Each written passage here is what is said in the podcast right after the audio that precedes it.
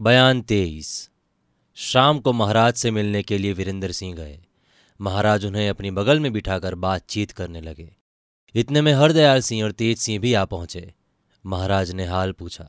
उन्होंने अर्ज़ किया कि फौज मुकाबले में भेज दी गई है। लड़ाई के बारे में राय और तरकीबें होने लगी। सब सोचते विचारते आधी रात गुजर गई।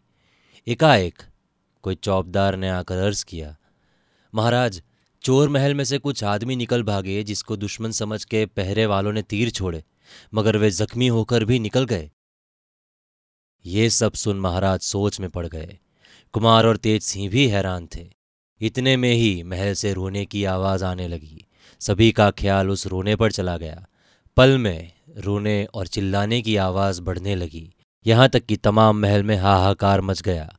महाराज और कुमार वगैरह सभी के मुँह पर उदासी छा गई। उसी समय लौंडियाँ दौड़ती हुई आई और रोते रोते बड़ी मुश्किल से बोली चंद्रकांता और चपला का सिर काटकर कोई चला गया? ये खबर तीर के समान सभी को छेद गई। महाराज तो एकाएक हाय कह के ज़मीन पर गिर ही पड़े। कुमार की भी अजब हालत हो गई। चेहरे पर मर्दनी छा गई। हरदयाल सिंह की आँखों से आँसू जारी हो गए। तेज सिंह काठ की मूरत बन गए। महाराज ने अपने को संभाला। और कुमार की अजब हालत देखकर गले लगा लिया। इसके बाद रोते हुए कुमार का हाथ पकड़े महल में दौड़ चले गए। देखा कि हाहाकार मचा हुआ है। महारानी चंद्रकांता की लाश पर पछाड़े खा रही है। सिर कट गया। खून जारी है। महाराज भी जाकर उसी लाश पर गिर पड़े। कुमार में तो इतनी भी ताकत न रही कि अंदर जाते। दरवाजे पर ही गिर पड़े। दांत बैठ गया। चेहरा अर्ध और मुर्दे की सी सूरत हो गई।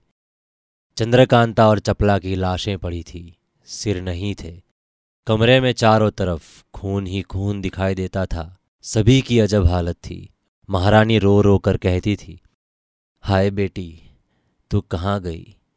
उसका कैसा कलेजा था कि जिसने तेरे गले पर छुरी चलाई? हाय हाय, अब मैं जीकर क्या करूँगी? तेरे ही वास्ते इतना बखेड़ा हुआ और तू ही न रही तो अब यह राज्य क्या है? महाराज ने कहा अब क्रूर की छाती ठंडी हुई। शिवदत्त को मुराद मिल गई। कह दो कि अब आए और विजयगढ़ पर राज करे। हम तो लड़की का साथ देंगे। एकाएक महाराज की निगाह दरवाजे पर गई। देखा वीरेंद्र सिंह पड़े हुए हैं। सिर से खून जारी है। दौड़े और कुमार के पास गए। देखा तो बदन में दम नहीं। नब्स का पता नहीं। नाक पर हाथ रखा तो सांस ठंडी चल रही थी। अब तो और भी ज़ोर से महाराज चिल्ला उठे। बोले, गजब हो गया। हमारे चलते नौगढ़ का राज्य भी गारत हुआ। हम तो समझे थे कि वीरेंद्र सिंह को राज्य दे, जंगल में चले जाएँगे, मगर हाय, विधाता को यह भी अच्छा न लगा। अरे कोई जाओ और जल्दी तेज सिंह को ले आओ, कुमार को देखें। हाय हाय, अब तो इसी मकान में मुझको भी मरना पड़ेगा। मैं समझता हूँ राजा सुरेंद्र सिंह की जान भी इसी मकान में जाएगी। हाय, अभी क्या सोच रहे थे, क्या हो गया? विधाता तूने क्या किया? इतने में तेज सिंह आए। देखा कि वीरेंद्र सिंह पड़े हैं और महाराज उनके ऊपर हाथ रखे रो रहे हैं। तेज सिंह की जो कुछ जान बची थी, वो भी निकल गई।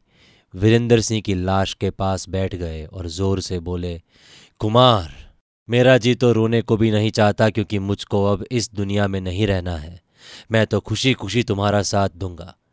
ये कहकर कमर से खंजर निकाला और पेट में मारना ही चाहते थे कि दीवार फांद कर एक आदमी ने आकर हाथ पकड़ लिया।